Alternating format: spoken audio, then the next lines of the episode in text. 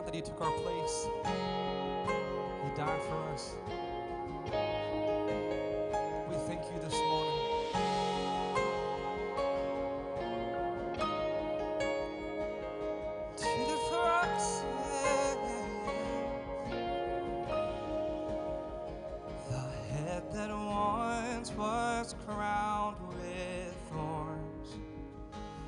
Crowned with glory now, the Savior knelt to wash our feet. Now at his feet we bow.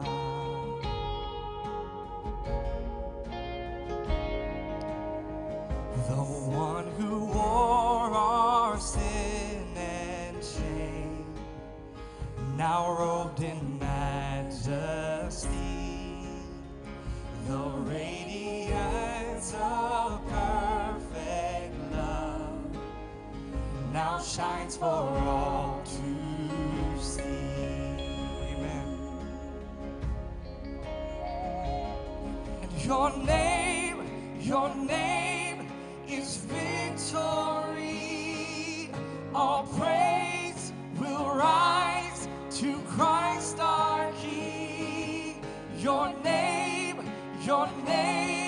is victory, and all praise will rise to Christ our King. Let it rise from your spirit this morning. Let it rise.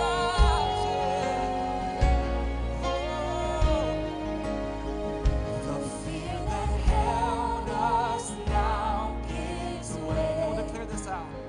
To him who is our peace, his final breath upon the cross, shout it out, is now alive in me.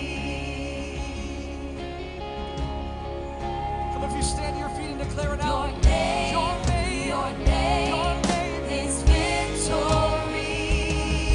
All praise will rise.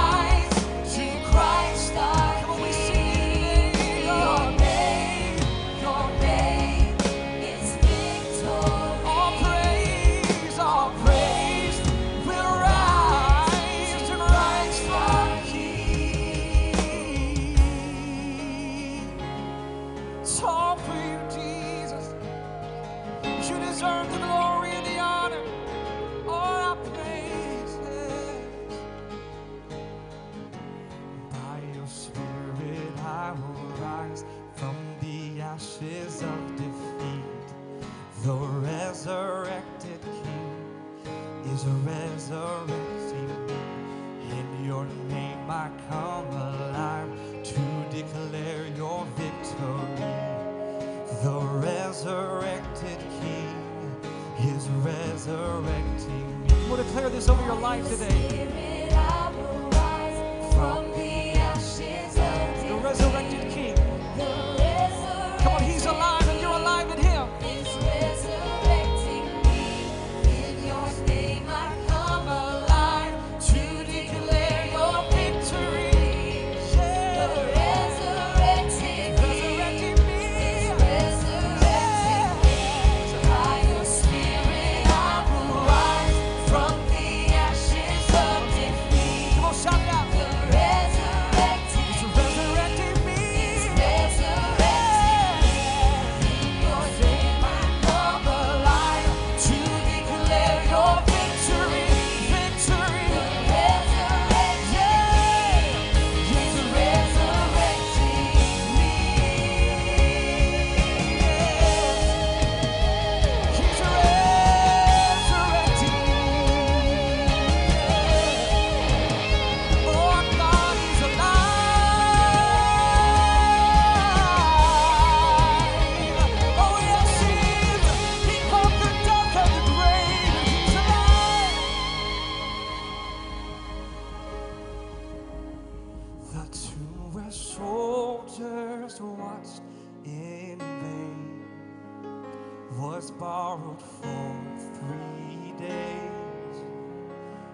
Body there would not remain. Our God has wronged the grave. Our God has wronged the grave.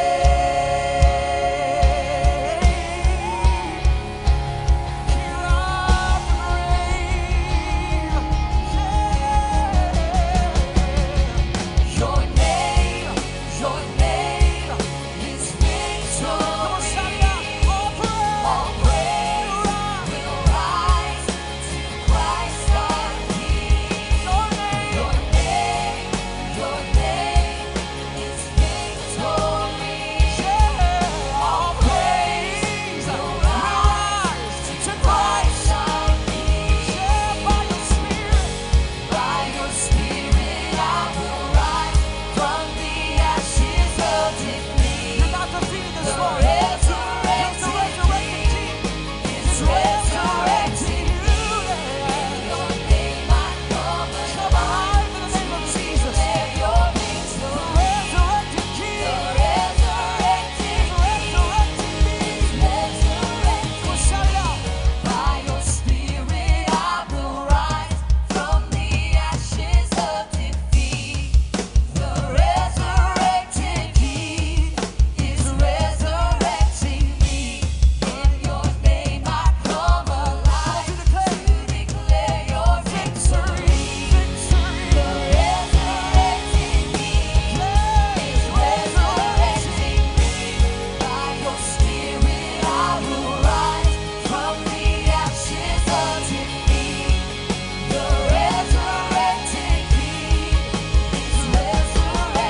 is resurrecting me. In your name I come alive to declare your victory. The resurrected King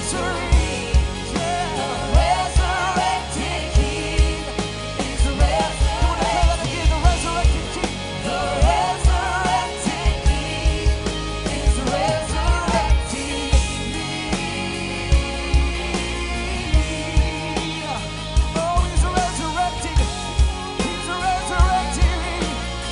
The resurrected King is resurrecting me. Oh, he's resurrected. He's resurrecting me. He's a resurrected King. Yes, he is. Oh, we're shouting this place today. That's what we're declaring over this generation. Amen. Glory to God. Glory to God.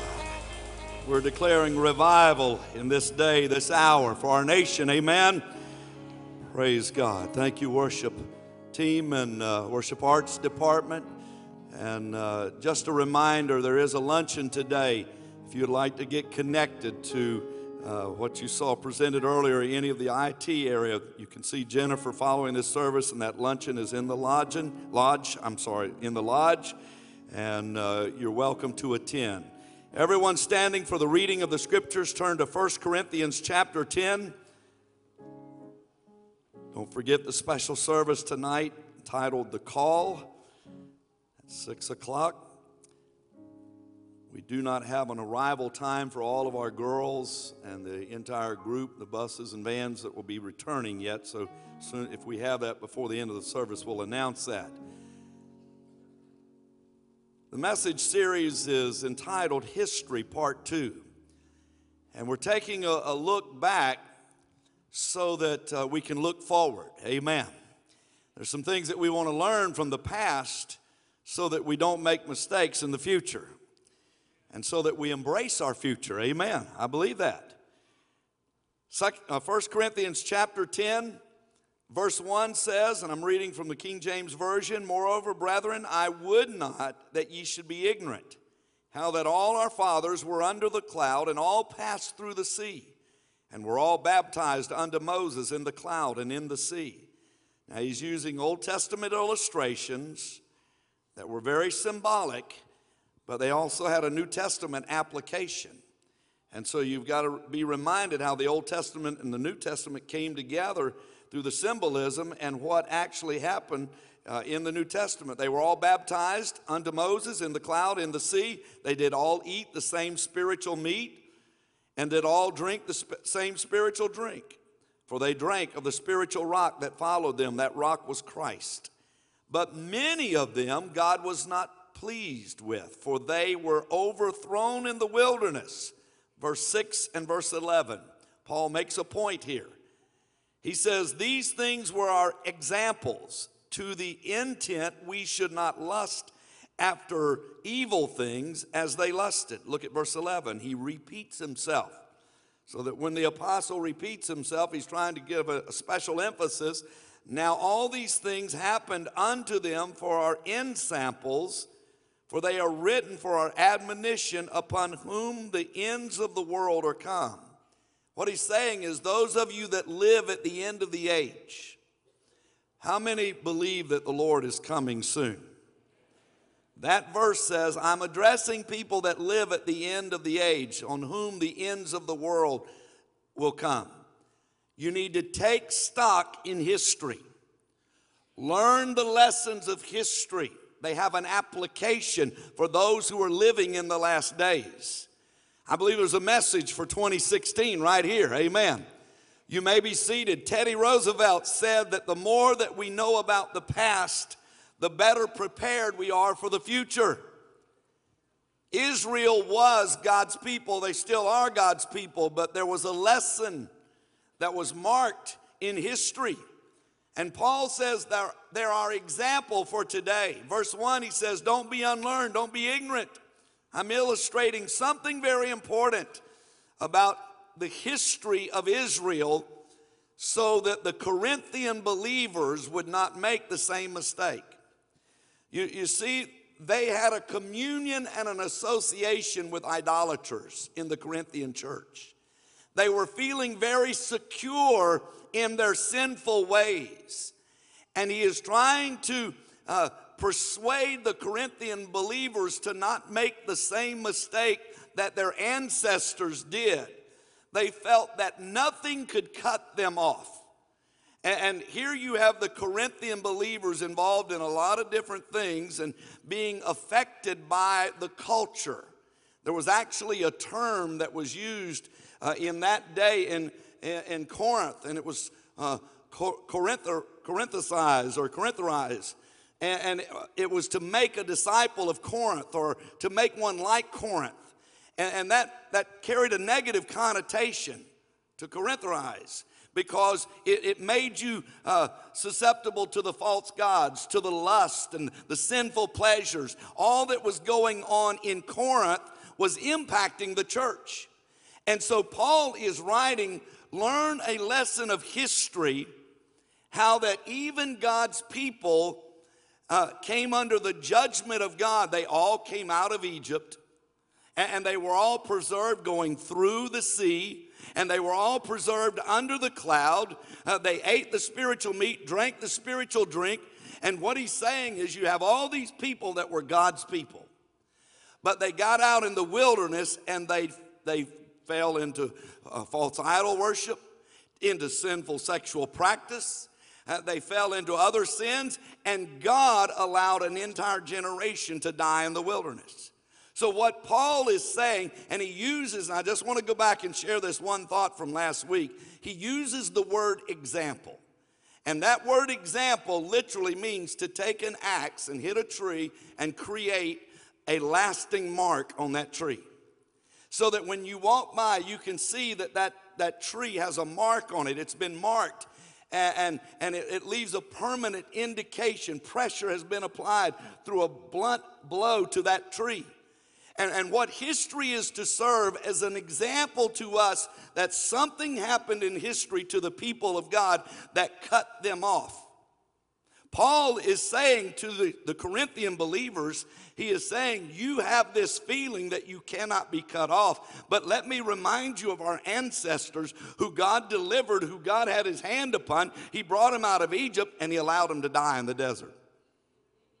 I'm telling you, if the church is not careful today, we can get very pious, we can get very comfortable, we can get very apathetic, thinking everything's okay. I do my church thing once in a while, and everything's okay. I'm living a good life. I'm not doing anybody wrong. I haven't murdered anybody. And we can think, because of a few positive things in our life, that everything's okay. And Paul said, don't fall into that culture. Everybody say amen. And so in spite of all that the blessings of God, verse 5 says, they lusted after the evil things, and he overthrew them in the desert. We're learning some lessons of history here. There were specific judgments for specific sins. One of the sins was the idol worship that went on. Remember when they made the golden calf? Do you know that calf or cow worship came straight out of Egypt? And so what they were doing when they allowed that golden calf to be made, while they had already come out, they were tying themselves back to the past. Do you know what the devil wants to do? You have been brought out of Egypt. You've been brought out of the old life. And the devil wants to create an idol in your life to draw you back to the old past. And that's exactly, there was calf worship and cow worship going on all over Egypt. It was a part of the many gods that they had in the Egyptian culture. And he was trying to tie them back. And what the devil wants to do is take things in our life, put idols in our life, and tie us back to the old life when we've been brought out of Egypt and we've been freed from those things. And so he gives that lesson. He also talks about sexual sins and how they burned with lust, and God brought judgment. And he says, do not, verse 9, look at it, don't tempt Christ. That there was a destroying angel. And if you look this up and study this, it literally means an executioner of divine vengeance. That God had an angel that executed divine vengeance because of their whoremongering, because there were adulterers, because God will judge those sins. And I want to tell you, the church needs to put away all forms of sexual sin. All forms of sexual sin need to be stopped. It was going on in the Corinthian church, and Paul even has to write one passage about that. And I'm telling you, there needs to be sexual purity in this hour. You can't have the anointing of God, friends, and live like the world. Don't get quiet on me. Learn the lessons of history. A generation died in the wilderness. You need to flee youthful lust. It's better to marry than burn. 23,000 died in Numbers 25, verse 9. Verse 9 says, don't tempt Christ. Verse 10, the destroying angel, the executioner of divine vengeance. The people spoke against Moses in Numbers 21 while they were in the wilderness. Now remember, the church in the wilderness was a church. They were the Old Testament church. And there's applications for the New Testament church. They spoke against Moses. Remember when they rose up, the sons of Korah rose up against Moses and the leadership, and God judged them? Friends, it is a fearful thing. And I want to put this out there, because I believe we live in an hour that people need to be very careful about touching the things of God and the people of God. And that spiritual leaders should not be put on a pedestal, but they should be honored, and they should not be murmured against. It's a grievous thing that Paul says there is a mark on history that when they spoke against Moses, God brought judgment. When they murmured and complained, he sent snakes. And he sent other things. And there's a mark on history that we need to learn the lessons from history. Don't grumble. Don't complain. Don't murmur. Amen. We need to be armor bearers for the kingdom of God. Hey, come on. We need to be armor bearers for the things of God. You need to speak positively about the Lord's church and the Lord's leadership. Amen. Point number one this morning, Paul teaches, beginning now with verse 11, he teaches Israel's history, and he says all these things are an example. The Corinthians began to attack Paul because of his message. And they had teachers that were preaching soothing messages. And so Paul reminds them of their past sins, how that they were representative of what was going on in the Corinthian church during that hour. That God's judgment back in history would still be meted out even in the last days, that the concluding period of the times of the Gentile, which is a time of grace and mercy, would also be a time that God exacts judgment. The Bible says judgment begins at the house of the Lord. And verse 12, everyone look at it. I want you to look at this verse. Wherefore let him that thinketh he standeth take heed that he fall not. Recently we were up in North Carolina, and it had snowed. It was very icy, and I watched people hit ice patches, and they would slip and they would fall, and some injured themselves. And I thought, you know, when you think you're standing, very easily you could slip and fall. And Paul is using almost an exact translation of that. The words that he chooses, that people that think they have sure footing, they slip and fall. When you think you stand, take heed lest you fall. We can get to a place spiritually, well, I'm okay. I'm doing this, and this, and we think that we're okay in God, and we've crossed all the T's and dotted all the I's. Don't think you stand, because, friends, Satan can come along, and he can cause you to lose your footing. And so he uses that impact of those words there. In verse 13, he says, look at this. There hath no temptation taken you, but such is common to men. But God is faithful, who will not suffer you to be tempted above that you're able, but with the temptation will also make a way to escape, that you may be able to bear it. Sometimes you just have to look at some situations, and you just have to realize this is a test I'm going through. But you have to know that in that test, God says, I'm going to give you grace, and you're going to be able to bear it, and you're going to be able to come through it. God working in our lives, he says, I'll never allow something to come into your life that you can't stand if you stand in Christ. The problem is we try to stand in our own ability. We try to stand in our own name, in our own background, in our own good works. I'm telling you, you got to get to a place where we're not standing on our own footing, but we're standing on Christ the solid rock. On Christ the solid rock I stand. All other ground is sinking sand. Friends, if we stand in Jesus, that's solid footing. And he says, there is no temptation that comes your way, that's common to man. Every temptation that he has identified here in chapter 10 were temptations that mankind has wrestled with. History reminds us, history repeats itself. The same temptations down through the history of man. There's a lust for power. There's a lust for fame. There's a lust for things. And we've got to be aware of the temptations that has plagued human history. And we've got to stand in Jesus. But some of the things that we walk through, there are times of testing that God is purifying the metal. God is testing the metal, refining the metal. You see, your next level, the next place that God wants to put you is all about him polishing some of the rough places off. Amen. God helping us to hone and be refined so that the next level in our life can be a place where God's favor and blessings is at an enlarged place in our life. Learn the lesson of Israel. We see those that went through times of testing. Joseph, when he was in Potiphar's house, was tempted by Potiphar's wife, but what did he do? He left his cloak behind. Some of you need to flee some situations, and you need to leave your cloak behind and realize this is a test. Paul was let down. The Apostle Paul, the great Apostle Paul, who wrote much of the New Testament, he had to be one time let down over a wall. That was a test. He was let down over a wall in a basket. Well, no one likes to be let down over a wall in a basket, but there was a trying time, a testing time. And Paul was fleeing for his life, and he was let down over a wall. Two spies in the Old Testament, a mirror example of that. As they had gone to survey Jericho, they were let down over the wall in a basket.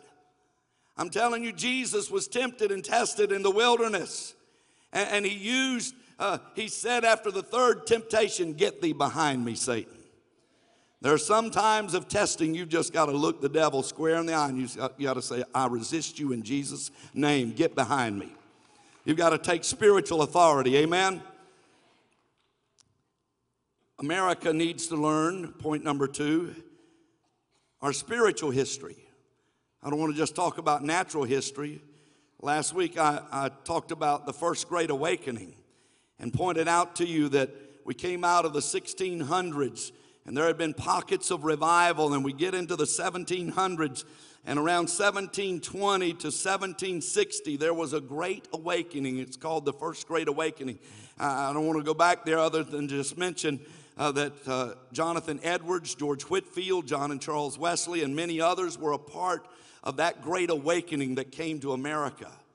But as I was studying revival this week, and I was looking at the Second Great Awakening, it hit me that following the First Great Awakening, right into the Revolutionary War. Following the Second Great Awakening, right into the Civil War. War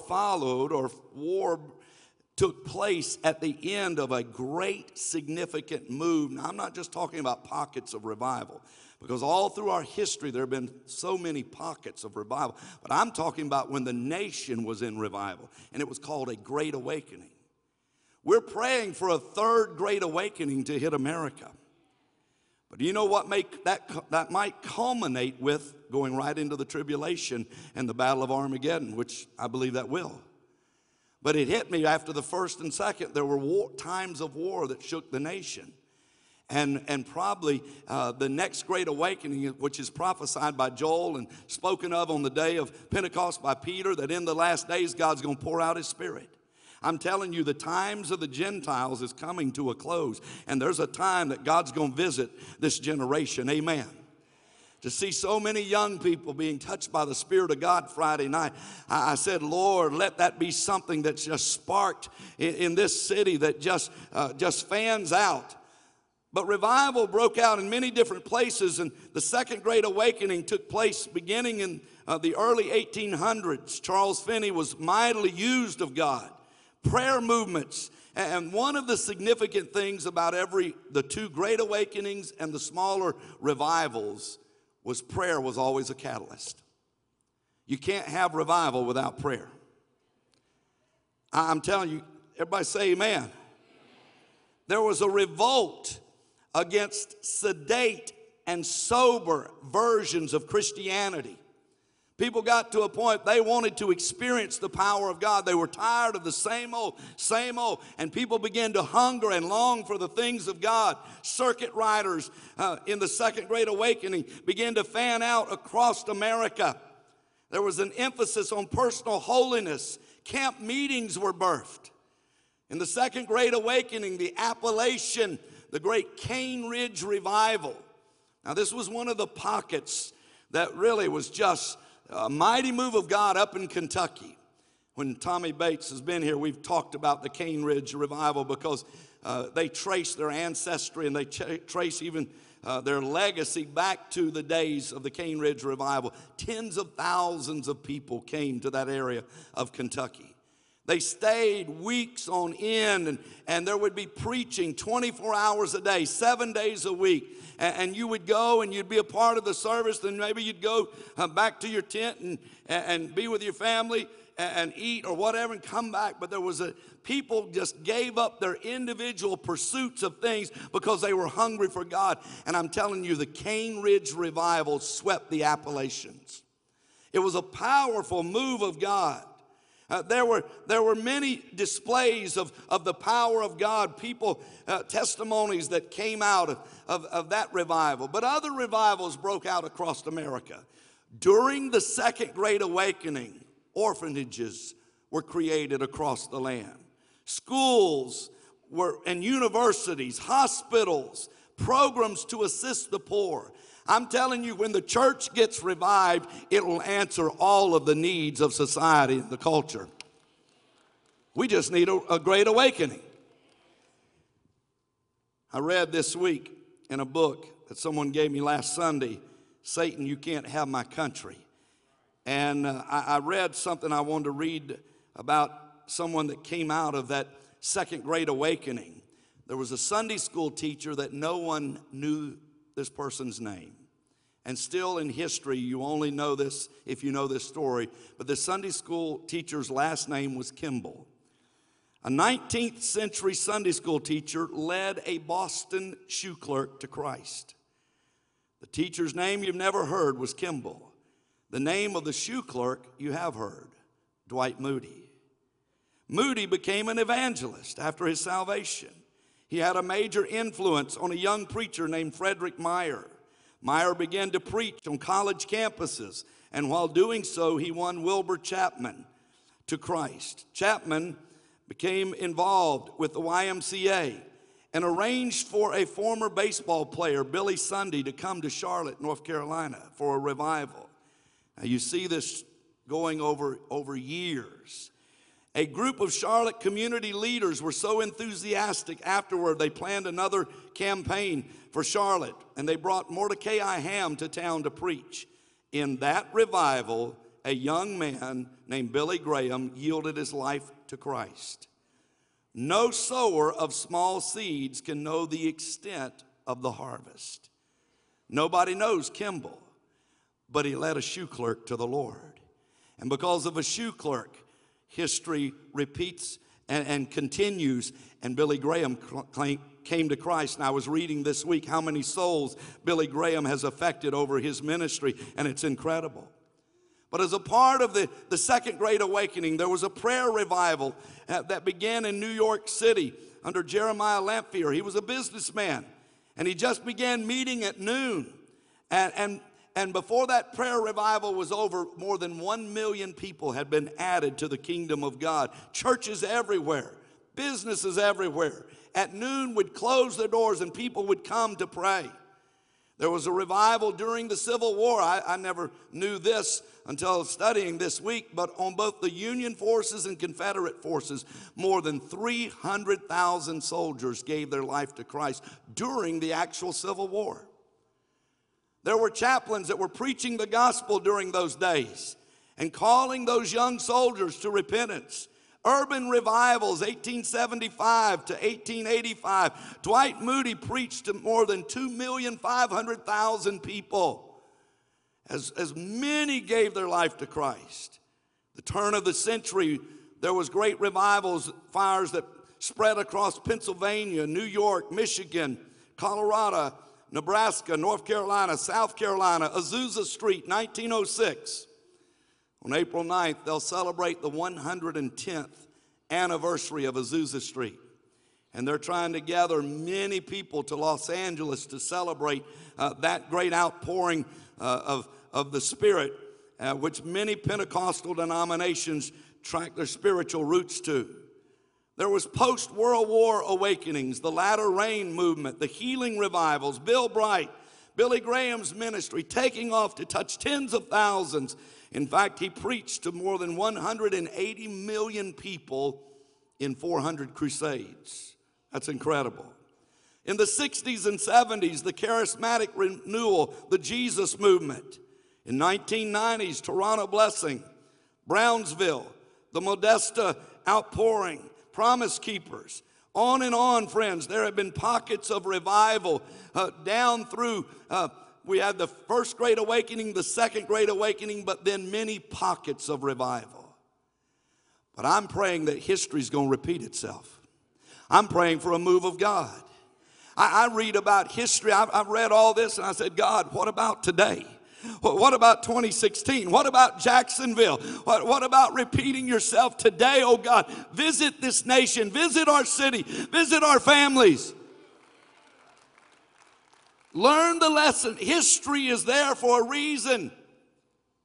To read it, to study it. And my heart is thrilled to read over all that God's done, but my heart throbs to see a move of God today. A revival to break out that will shake this generation. But point number 3, the history of Evangel Temple, because God raises up local churches. And I want our worship team to come back. But I read you a little history last week, and I thought I'd read a little more because we're celebrating 71 years. 71 years in the month of March as a church family. But a special meeting was called on October the 2nd, 1964. For the purpose of selecting a new pastor. At this meeting, Reverend Cecil Wiggins was suggested as a candidate for pastor. The members present requested that Reverend Tyus contact Reverend Wiggins in Memphis, Tennessee, to come as a candidate for our pastor. Reverend Wiggins and his wife agreed to come and to minister to our church on October the 11th, 1964. At a meeting on October the 11th, 1964, an election was held and a vote was taken for our new pastor. The members present and eligible to vote, there was a majority vote, and Reverend Wiggins was elected to serve as pastor and was scheduled to take over his duties in the middle part of November 1964. I want to put up a picture of what the buildings looked like in 1964. This is actually a picture of 59, but it looked the very same in 1964 when our family moved to Jacksonville from Memphis, Tennessee. That is the building across the street, and as the way it was. And then the next picture shows the way the family looked. Amen.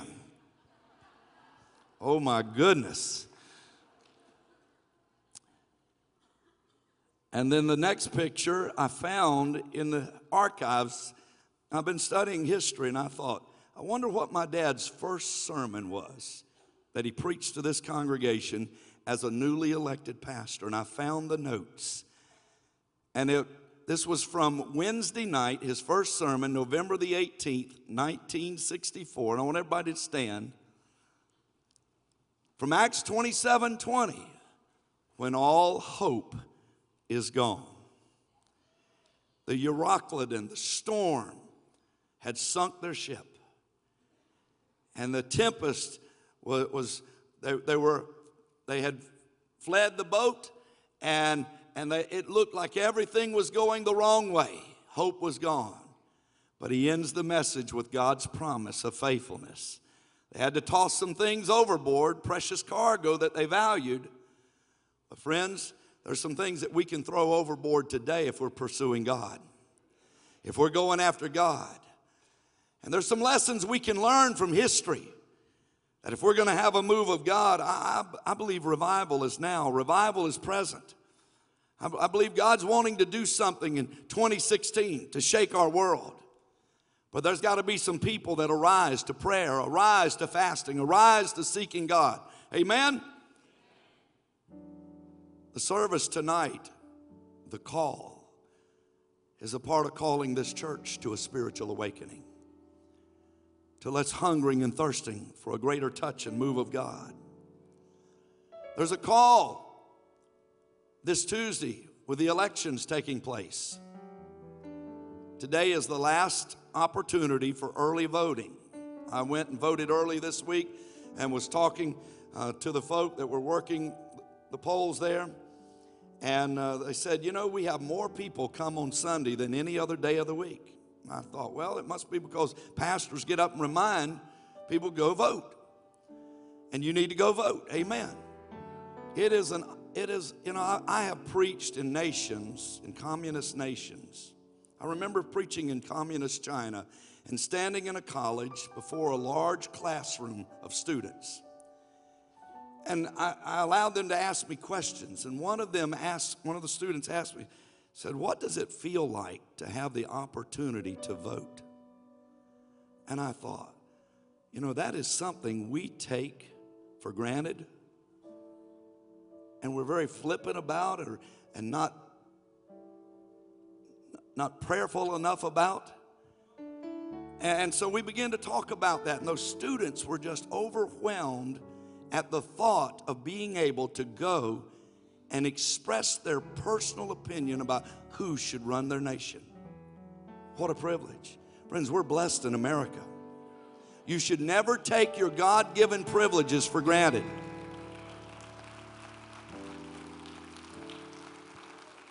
I count it a privilege. And every time I go in and vote, I bow my head and I say, Holy Spirit, guide me and help me to vote for the person that will reflect Jesus, that will bring God principles back into our nation. And I know the choices many times are hard and difficult. But friends, God's going to raise up people. The heart of the king is in the hands of the Lord, and God causes one to rise, and God causes one to fall, and God is the God of history. And you ought to exercise your privilege and responsibility to vote this week. But also you ought to fast with us. And you ought to pray with us. I'm going to send some pastors to Washington. And they're going to pray with those other pastors that come in from across the nation. And they're going to believe God to shake this nation, turn this nation. But there's got to be a crying out in the churches. We got to have revival. I was so encouraged Friday night to just see this sanctuary with young people all across this room just raising their hands, going after God, and to see that altar call of young people. I'm telling you, this is not a lost cause. When all hope seems gone, we're going to turn to Jesus. Amen. We're going to call on the name of the Lord. We're going to press into God for a great awakening to take place. I want that to happen in my lifetime. I want everyone that wants revival in America and in your home and family, I want you to make your way to this altar right now. You want to see revival in this nation. You want to see revival to your family, to your children. I want you to make your way to this altar right now.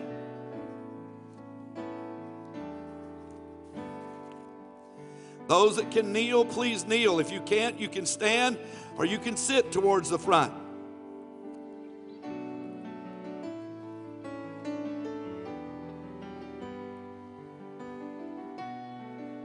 I want everyone, I want you to begin to pray right now, all across this room, everyone online.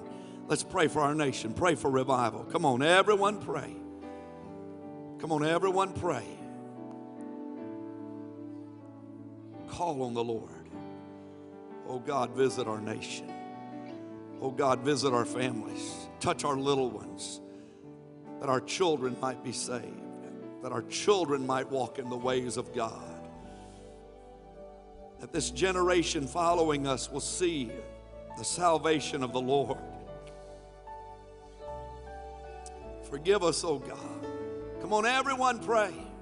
Everyone pray all across this sanctuary. Oh Lord, we cry out. We repent, Lord. Forgive our nation. Forgive our nation, oh Lord. We repent for the sins of our nation, the idolatry. Lord, we have embraced false idols. We have embraced idolatry in America. We have served those idols. We've rose up to play in front of those idols. Forgive us, oh God. Forgive us, oh God. Forgive us, oh God. Forgive us. We repent, Lord. We call our nation to you. We call our nation back to Jehovah God, Yahweh God. Oh Lord, heal our land. You said, if my people, which are called by my name, shall humble themselves. Lord, you're not looking for the world to humble themselves. You're looking for your people to humble themselves. Come on, friends. If you've got unsaved children, this is a good time to pray for them right now. An awakening among your children. An awakening among your family. Lord, visit Jacksonville, Northeast Florida, Southeast Georgia. Oh God, come to us. Lord, we don't want it to take judgment. We're trying to learn the lessons of history. God, we're trying to see the lessons of history, the marks of history.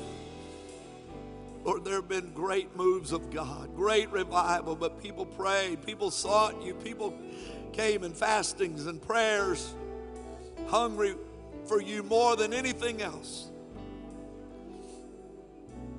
Come to us in this hour. Visit us, oh God. Touch America. Touch our nation, oh God. Touch our nation.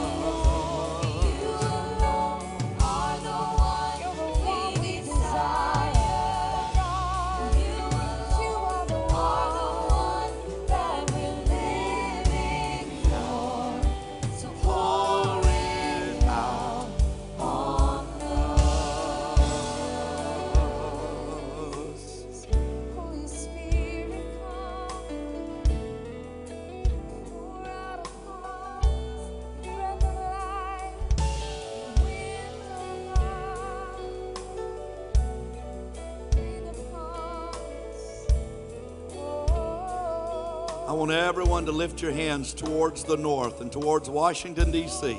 And I want us to pray over all of our leaders of this nation. There needs to be a great awakening. Our nation's leaders need to have their eyes open, every one of them. And I want us to pray. Come on, everybody lift your voice. Father, come on, lift your voice. Father, in the name of Jesus, God, we pray for our president today, our vice president, our leaders of Congress, the Supreme Court. Lord, we lift up our voice. We sound our voices like a trumpet, O Lord, that you would visit Washington, that God, all of the evil, all of the unrighteousness, God, will be sent out, Lord, and dealt with. And I pray that the Spirit of God would move, Lord, as tens of thousands of pastors prepare to go, Lord, in about 3 weeks. I pray for a mighty visitation of God to take place. I pray that in our nation's capital, O Lord, something will happen to the saving of America. Lord, touch our president today. Touch our vice president. Lord, for God, both houses of Congress, the Senate, the House of Representatives, Lord, they all need a personal visitation.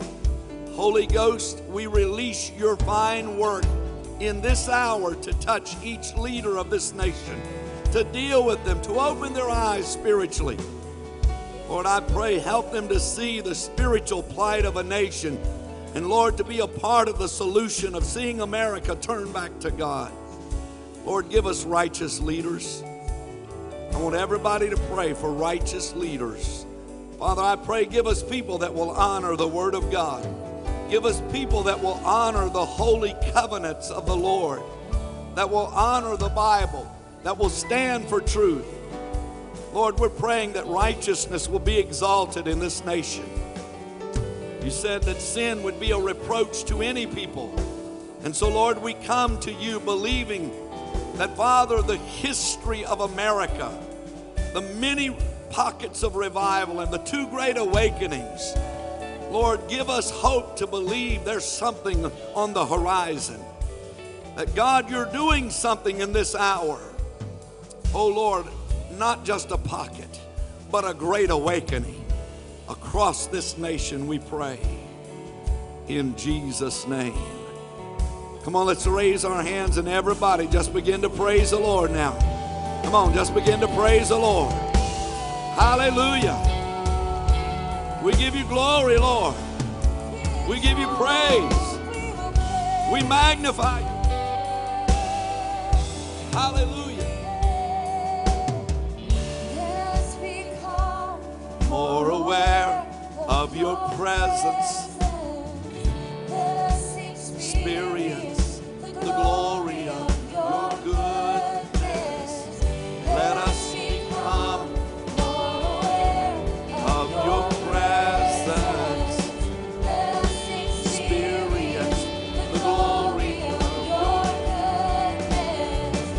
Let us become more aware of your presence. Let us experience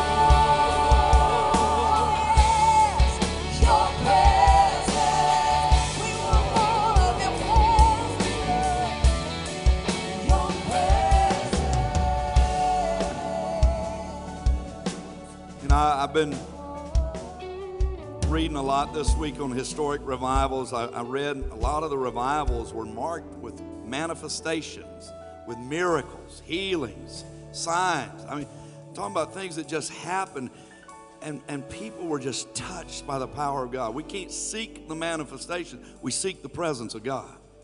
Amen.